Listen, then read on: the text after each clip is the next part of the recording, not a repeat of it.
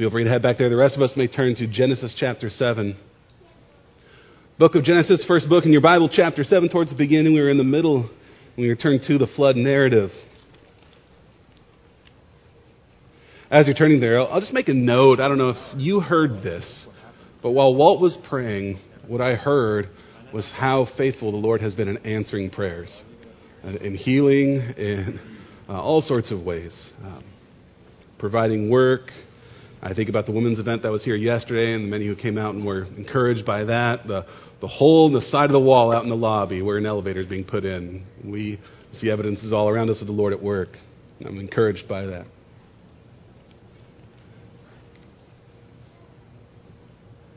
Well, I invite you, if you are willing, to stand with me as I read from Genesis 7. We're going to start in chapter, or in verse 6, and go through the rest of the chapter. Preparations have been made, the warning has been given, the ark is prepared, and now the waters will come down.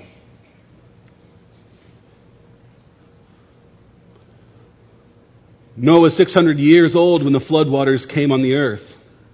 And Noah and his sons and his wife and his sons' wives entered the ark to escape the waters of the flood. Pairs of clean and unclean animals, of birds and of all creatures that move along the ground, male and female, came to Noah and entered the ark, as God had commanded Noah. And after the seven days, the floodwaters came on the earth. In the 600th year of Noah's life, on the 17th day of the second month, on that day, all the springs of the great deep burst forth, and the floodgates of the heavens were opened, and rain fell on the earth forty days and forty nights. On that very day, Noah and his sons, Shem, Ham, and Japheth, together with his wife and the wives of his three sons, entered the ark. They had with them every wild animal according to its kind, all livestock according to their kinds, every creature that moves along the ground according to its kind, and every bird according to its kind, everything with wings. Pairs of all creatures that have the breath of life in them came to Noah and entered the ark. The animals going in were male and female of every living thing, as God had commanded Noah. Then the Lord shut him in. For forty days the flood kept coming on the earth, and as the waters increased, they lifted the ark high above the earth. The waters rose and increased greatly on the earth, and the ark floated on the surface of the water. They rose greatly on the earth, and all the high mountains under the entire heavens were covered. The waters rose and covered the mountains to a depth of more than 15 cubits. Every living thing that moved on land perished birds, livestock, wild animals, all the creatures that swarm over the earth, and all mankind. Everything on dry land that had the breath of life in its nostrils died. Every living thing on the face of the earth was wiped out people and animals and the creatures that move along the ground and the birds were wiped from the earth. Only Noah was left, and those with him in the ark. The waters flooded the earth for 150 days. You may be seated.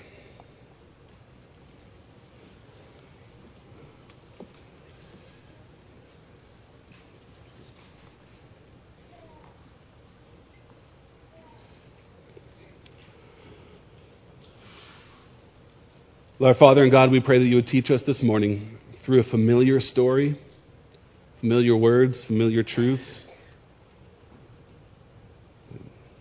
Anchor our hearts and minds to you and the salvation we have in you. In the midst of raging seas, we know you are our salvation, and we trust in you, Lord. And may you affirm that in us this morning. We pray these things by the name of your Son, by the power of the Spirit. Amen.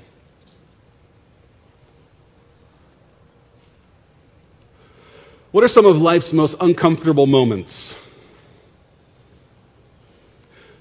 I consulted the internet, and I think I came up with a few circumstances that make all of us uncomfortable. For example, when you go to shake somebody's hand and they have a different handshake than you or you short each other, don't grab the right part of the hand.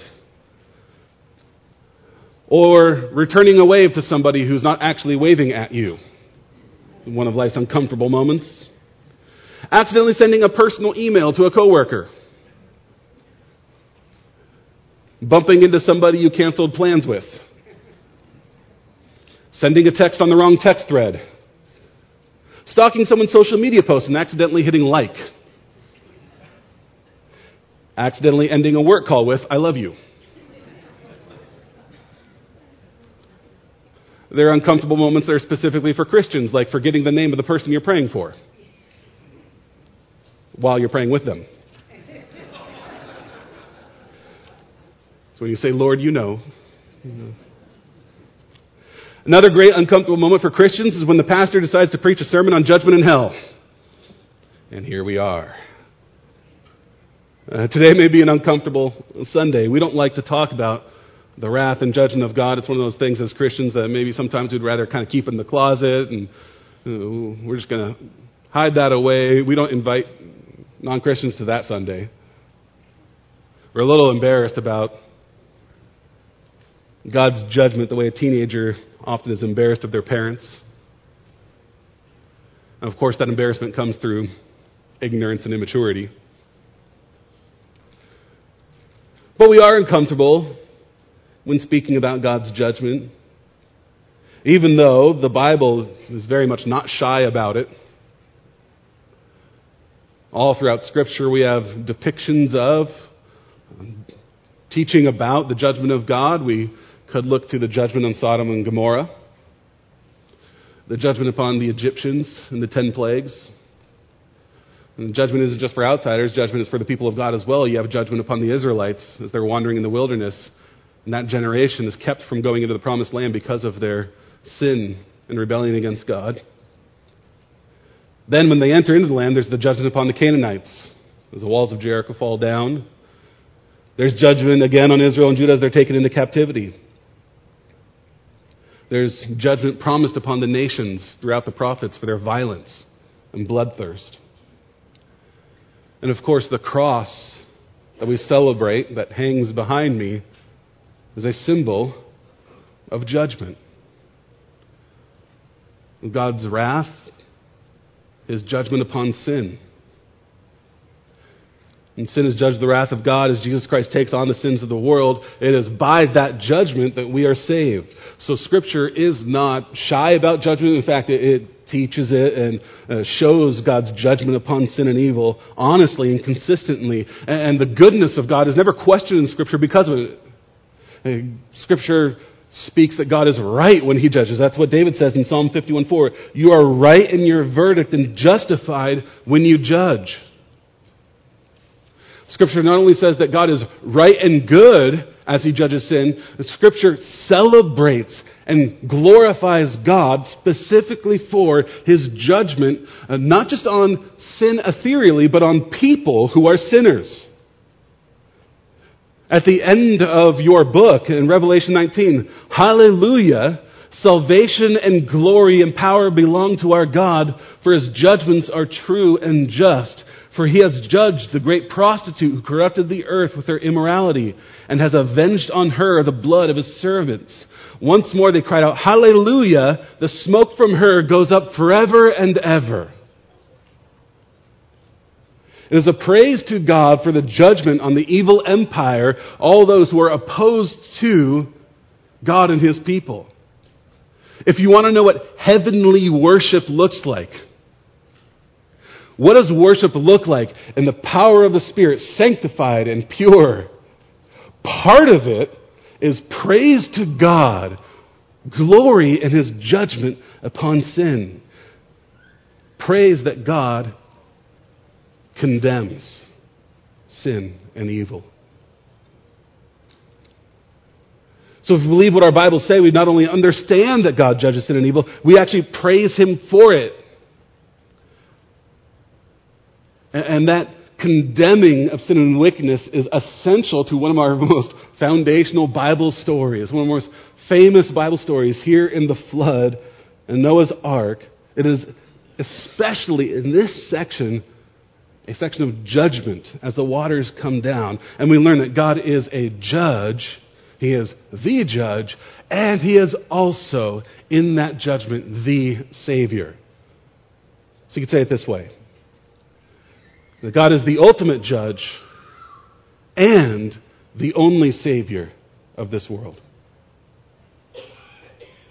God is the ultimate judge, and I would say because of that, the only Savior of this world. Another way of saying it, maybe more simply, is God saves through judgment.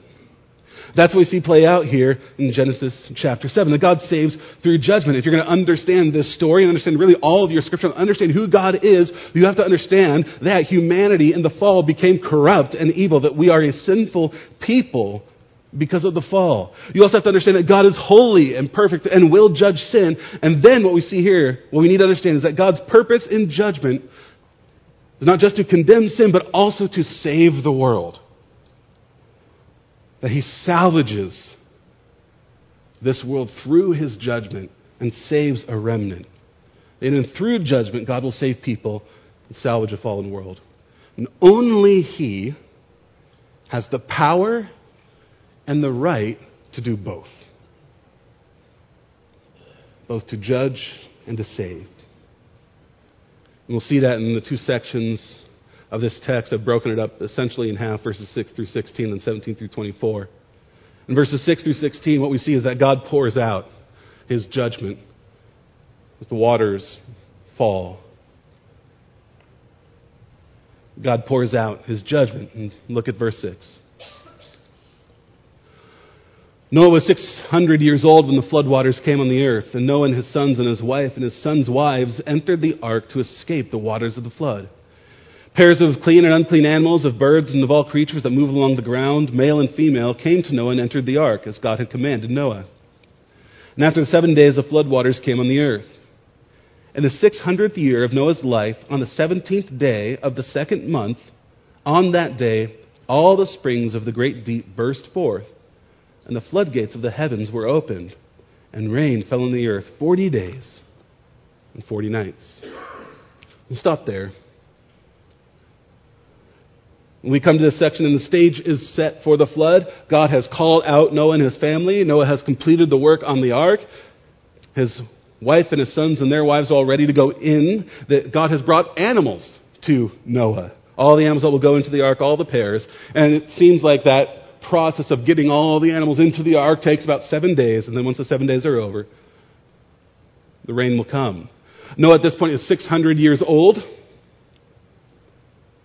And in fact, it gives us the precise dating relative to Noah of when the floods come. The 600th year of Noah's life on the 17th day of the second month. That's specific. I think that's important because it shows us that this isn't just a fable or a fairy tale, that this is historical. That in the writing of the flood story is intended to be historical. It gives specific dates here. And we don't know exactly those dates in history, but we know those dates relative to Noah's life. It's a specific day. There are a lot of things we don't know about the story. And I touched on this a couple weeks ago. I'll touch on it again.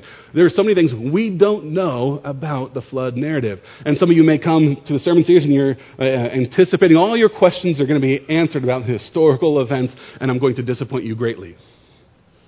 Because there's all sorts of things we don't know about this. For example, what about the dinosaurs? And I'm going to disappoint you greatly. I don't know. I tried to do some research on this lightly, but nah. It, it's kind of interesting, actually. Apparently, there are very few fossils in the Arabian Peninsula and Israel and that area, the Middle East. I don't know what that means, but it's just kind of interesting. Maybe dinosaurs just weren't around in that area. That, who knows? I don't know because Scripture doesn't say. And Scripture is just not very interested in what happened to the dinosaurs. Maybe they forgot, missed the email about the ark. I don't know about carbon dating. I don't know the relative validity or uh, veracity of the idea of Pangea. Maybe all continents were one, and maybe the flood split. I don't know. I don't know what animals went on the ark. Like, how many different kinds of dogs did you need to reproduce the variety of dog species? I don't know if there's just like one archetypal dog pair. Um, there's a Far Side cartoon, Gary Larson, one of my favorites, that features animals going up into the ark, and there's two dogs on the ark overlooking the edge, and cats are coming up, and the dogs are saying to Noah, uh, Check their papers, I don't think they have valid ID. They're going to scratch and claw the furniture.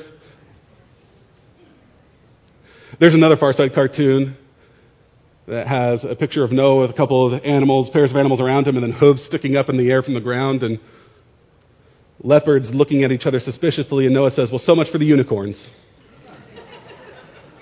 but from now on, all carnivores will be confined to sea deck.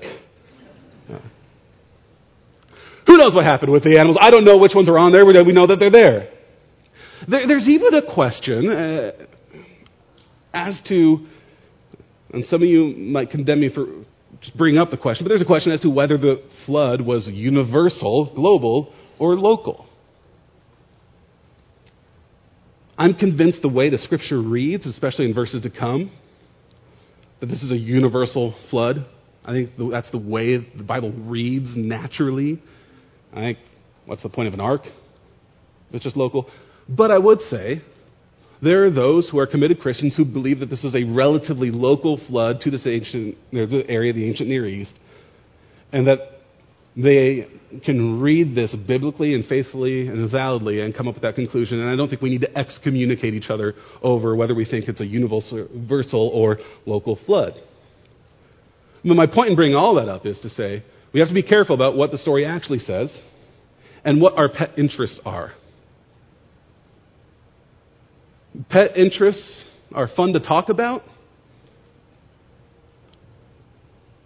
but don't let your interests in those circumferential things or peripheral things, don't let that keep you from what the text is actually saying what the message of the flood actually is and what God wants us to know from it. So he's not going to answer a question about the dinosaurs. That's great. We can have fun studying it. But the real point of this is here is judgment upon the earth, and this is what you need to know. So this is what we're going to focus on the floods came down. So as verse 11 says, On that day all the springs of the great deep burst forth, and the floodgates of the heavens were opened, and rain fell on the earth 40 days and 40 nights. Now, do you notice something about the way the waters enter in, right? They come from both sides. It's not just rain coming down, it's springs coming up, which, if you go back to your second day of creation, should kind of sound familiar. What did God do in the second day of creation? He separated the waters from each other, the expanse separate the oceans from the sky. So it's almost as if God was separating the waters of chaos from each other in creation,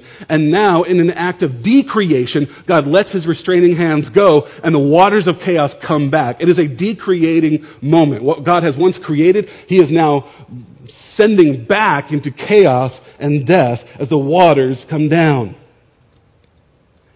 And in that, a few are saved. Verse 13. On that very day, Noah and his sons Shem, Ham, and Japheth, together with his wife and the wives of his three sons, entered the ark.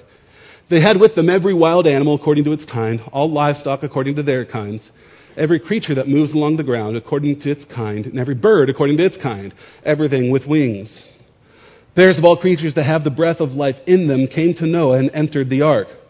The animals going in were male and female of every living thing as God had commanded Noah, then the Lord shut him in. Now, if you're just looking at that passage and you ask yourself, what's repeated here? There's a theme uh, that's repeated over and over. It's just the animals went into the ark. So, as we think about this being a famous Bible story, part of the reason is because there's so much focus on the animals, and that's compelling and interesting, and it should be. We don't know which ones were there, but this seems to be important repeated over and over again that pairs of animals went into the ark. Why is that so important? We touched on this a few weeks ago, but I'll remind us. Why is it so important that the animals went in? Why does Scripture focus on that? Well, it's a way of saying, just as God is decreating, He will recreate. That He is not eliminating all life that there is still hope for this world, that the God is going to save a remnant, and He is going to restore creation just as He started it. That He's not totally abandoning this project of earth, but He is saving a remnant, and through judgment, He will recreate. And the animals are living signs of God's recreating intention through the judgment. He's going to save the world. He loves His creation. And how will he save that world? Notice that last phrase or verse, verse 16. The Lord shut him in. I think this is crucial to understanding the flood narrative. Who shut the door of the ark? God shut the door. And when God shut the door, he shut in Noah and his family and the animals. And at the same time, he shut out all else. God here is actively responsible for judgment upon the earth. He closed the way of salvation to all other life. C.S. Lewis once said that all that are in hell choose it. And he put forward the idea that hell is locked from the inside. And C.S. Lewis is right when he says that. And what he's saying is that all those who are in hell under judgment are not people who are repentant and saying, Man, I wish I was with God in heaven. I am so sorry. And if I could only choose now, I would choose to be there. Hell is not a place full of repentant people longing for heaven. It is a place of people who are still bitter and angry and in rebellion and do want nothing to do with God. The ability that we have to repent and to seek God is something only given to us by grace in the first place. Left to our own devices, we would only want nothing to do with God. We would only rebel against Him. And hell is a place full of people who want nothing to do with God, who are still in their rebellion, rejecting God and suffering for it. And we get a peek into that when Jesus talks about the rich man and Lazarus. Does the rich man look like somebody who's repentant as he's suffering?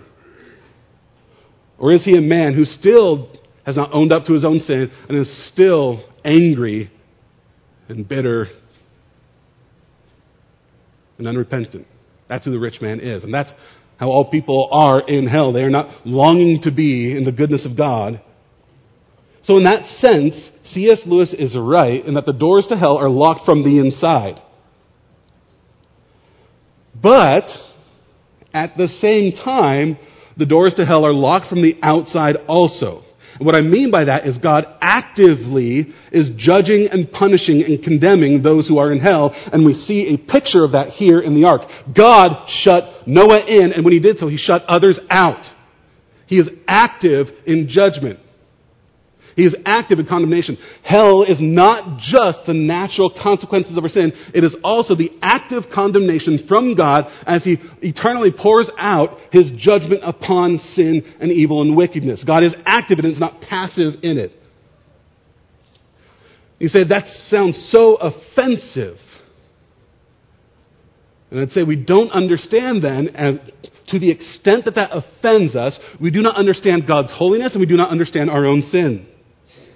We struggle with God's punishment of evil because we think we deserve better. We don't think our sin, our evil, deserves the judgment and the punishment that it does. Uh, comedian Jack Benny, older comedian, upon receiving an award for his comedy, once said, I don't deserve this. But I have arthritis and I don't deserve that either. We don't think we deserve what would be coming to us. Our sin isn't that bad. It offends our pride to say that we would deserve judgment, that God would be active in judgment. Preacher Mark Dever says a gospel that in no way offends the sinner has not been understood. If we understand what the gospel, what our scriptures actually say, it offends sinful people because we don't think we deserve that judgment. So we want to soften God's judgment and say, well, maybe someday everybody in hell will be saved. That's universalism. Or maybe there's all sorts of ways to be saved, pluralism. We, we come up with ways to soften the judgment of God and the wrath of God because we underemphasize our guilt and our sin and underemphasize God's perfection and holiness. If you have your Bibles, turn with me to Leviticus 10. there's a story here that I think is helpful and illustrative.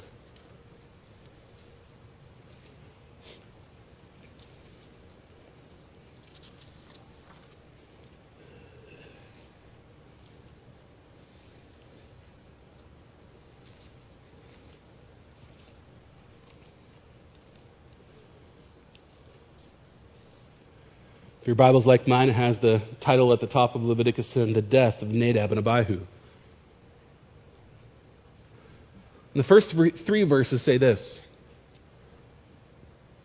Aaron's sons, Nadab and Abihu, took their censers, put fire in them, and added incense. And they offered unauthorized fire before the Lord, contrary to his command. So fire came out from the presence of the Lord and consumed them, and they died before the Lord.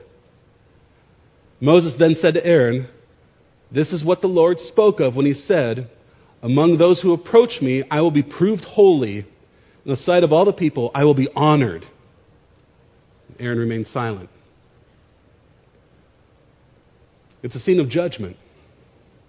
Why are Nadab and Abihu judged? They approached a holy God wrongly.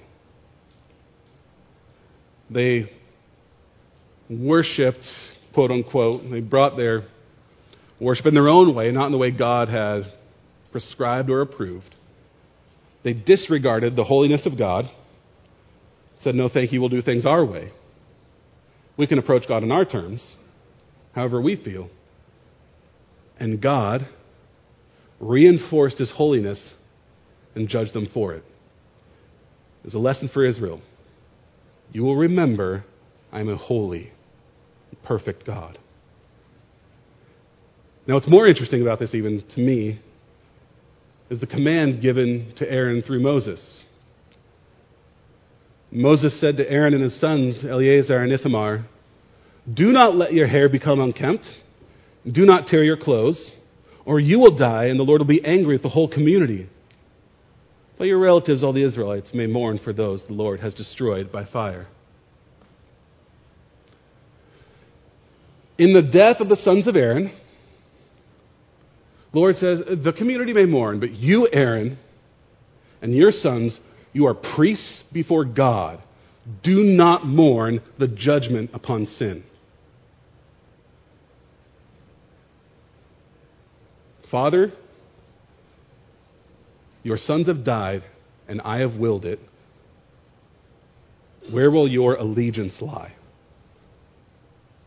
What will be most prominent in your own heart and mind? Will you be sympathetic toward their evil and complain about my judgment?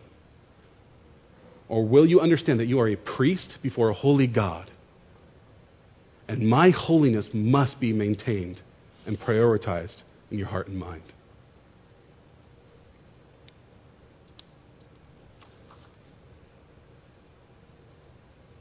How about us? Do we have a proper appreciation?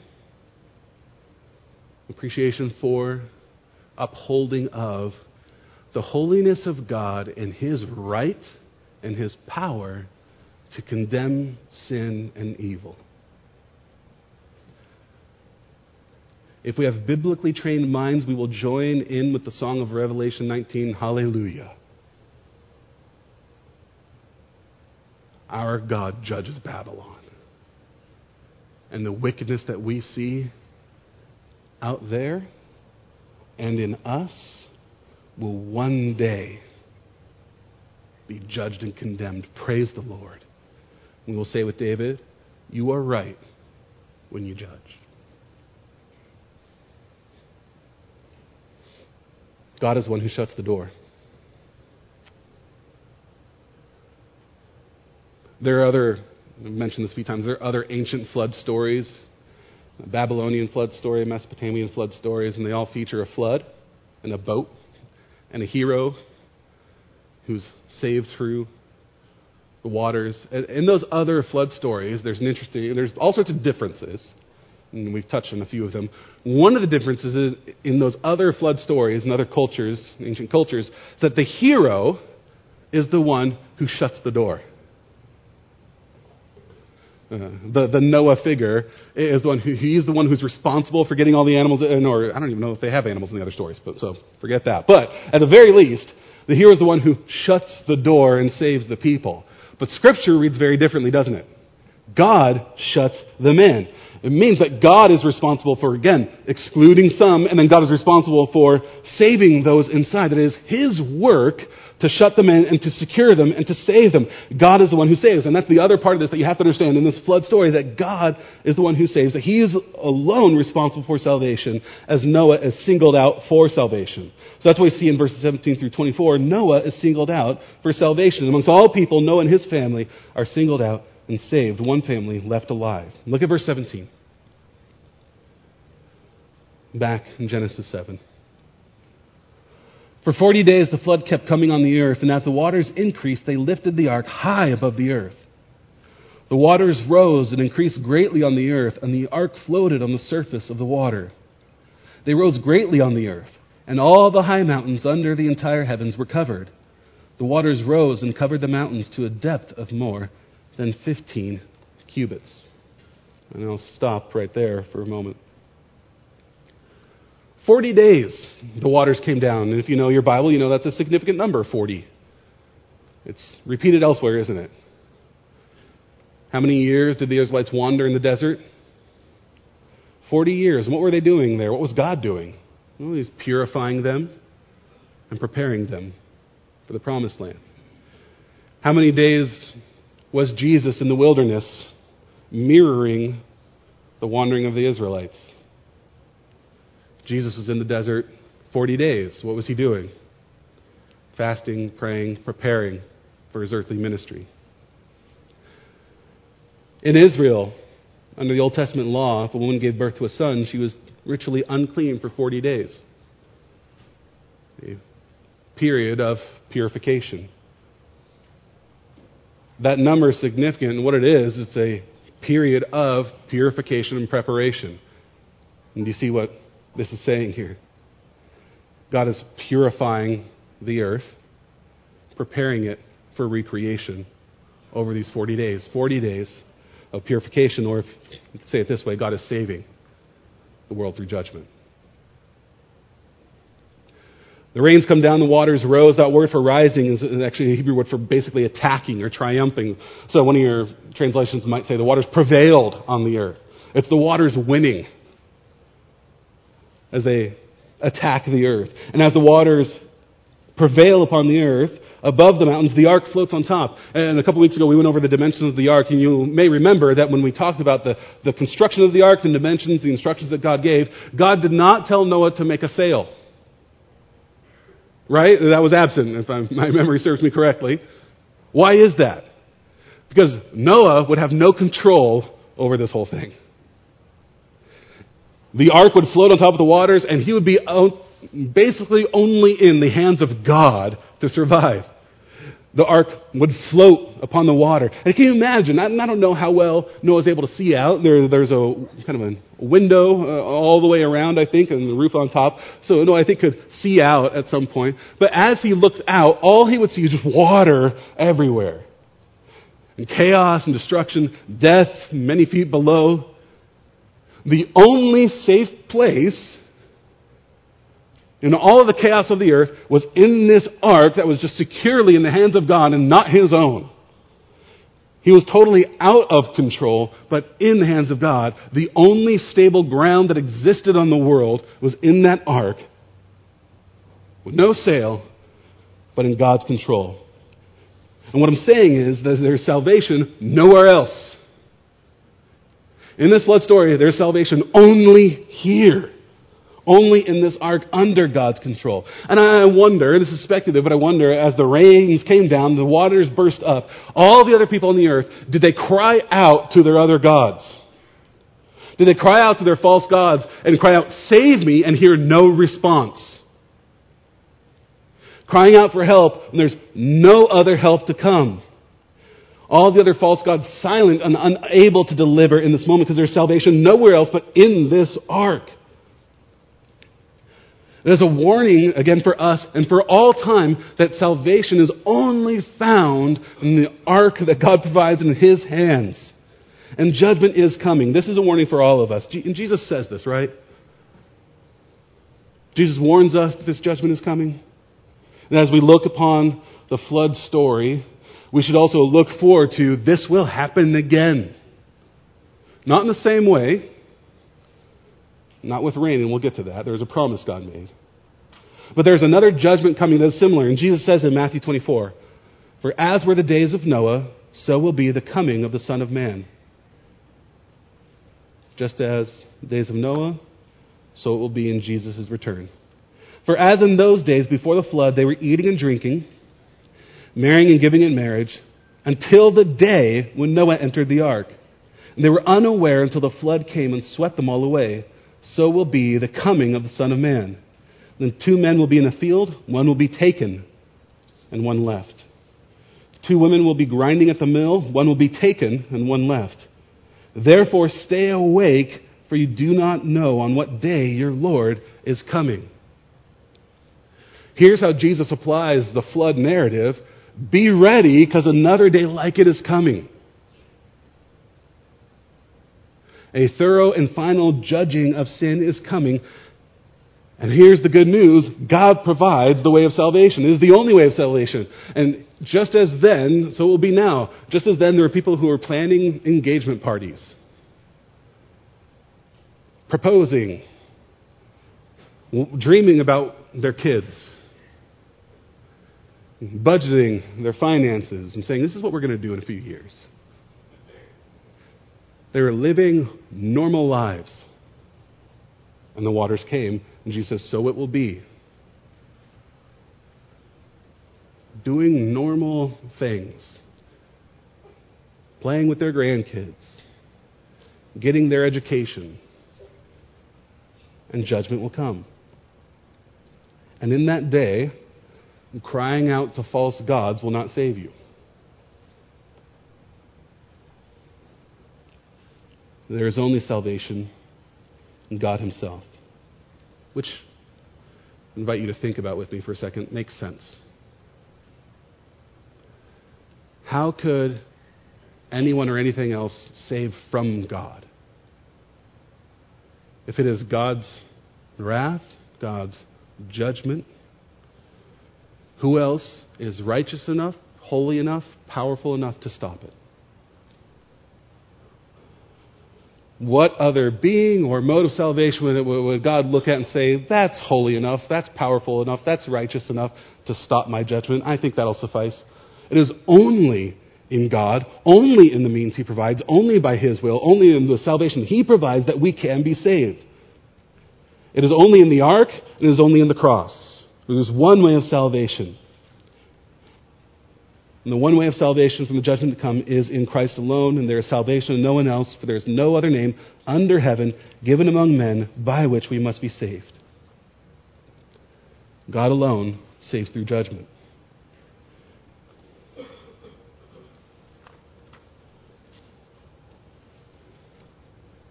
Read with me verses 21 through 24.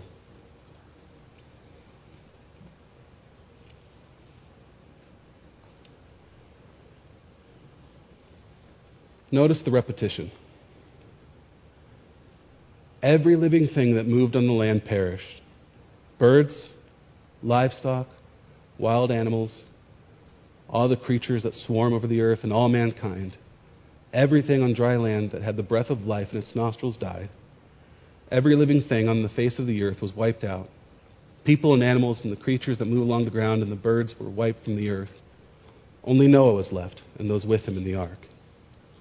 The waters flooded the earth for 150 days.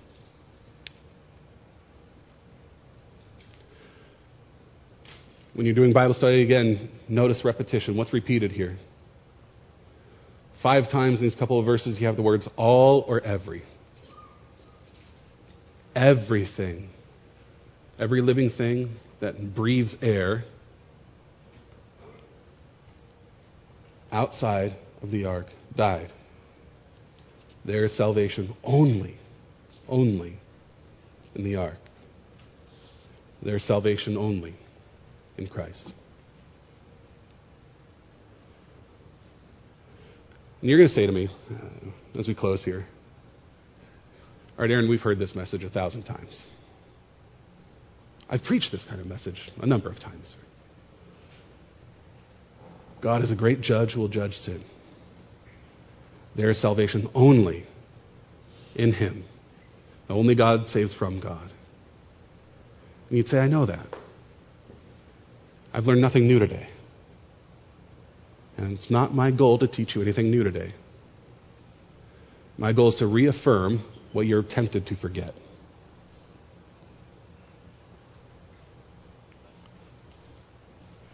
There is going to be all sorts of pressure on you, internally and externally, as you live this life to soften up the flood story and the rest of Scripture and the cross. God wouldn't do that.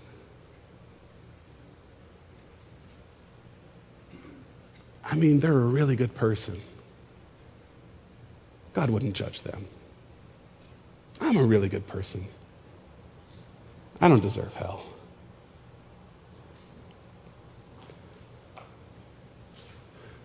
There will be all sorts of temptation over the course of your life to forget the most basic story you ever heard the story of the flood and to get sidetracked into all sorts of other things that don't matter and forget the point.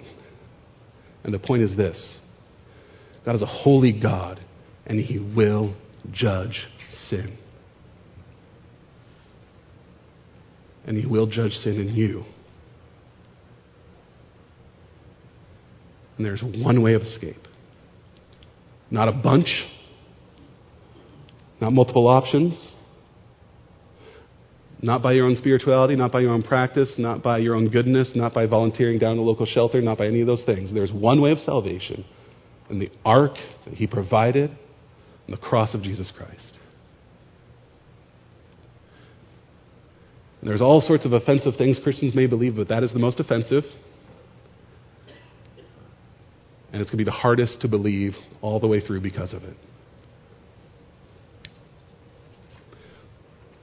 So I'm going to keep repeating this basic story and this basic truth. God saves through judgment, or as the Apostle Peter says when he reflects back on the flood, he says in 2 Peter 2 9, the Lord knows how to rescue the godly from trials and to keep the unrighteous under punishment until the days of judgment.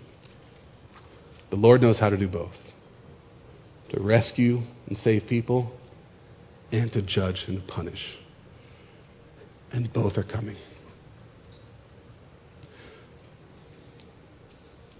I know I've gone a little long.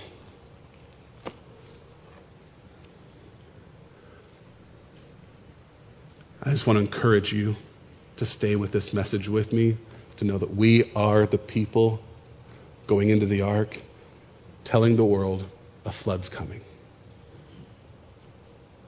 That's our message. And there's salvation in Christ. Would you pray with me?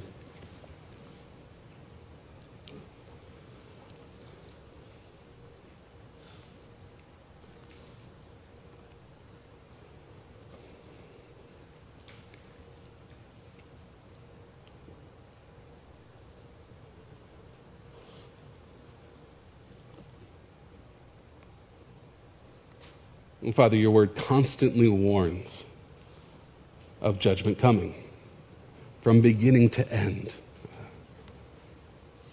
This Bible that we believe tells us you are a holy God who will punish the guilty and at the same time,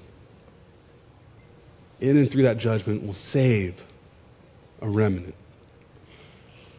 And there's one way of salvation in Jesus Christ. And I pray, Lord, that we would, all of us in this room, hold that message, hold on to that salvation, and tell others there's a way of escape. It is not a popular message and not one that all will take kindly and receive warmly. But we know that you are in the business of saving some, so some will hear and respond, just as we have, not because we're better or wiser, but simply because your grace is upon us.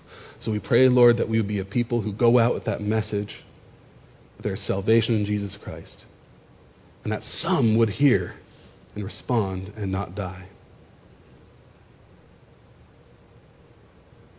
And Lord, we praise you and thank you for your grace and your kindness upon us. Amen.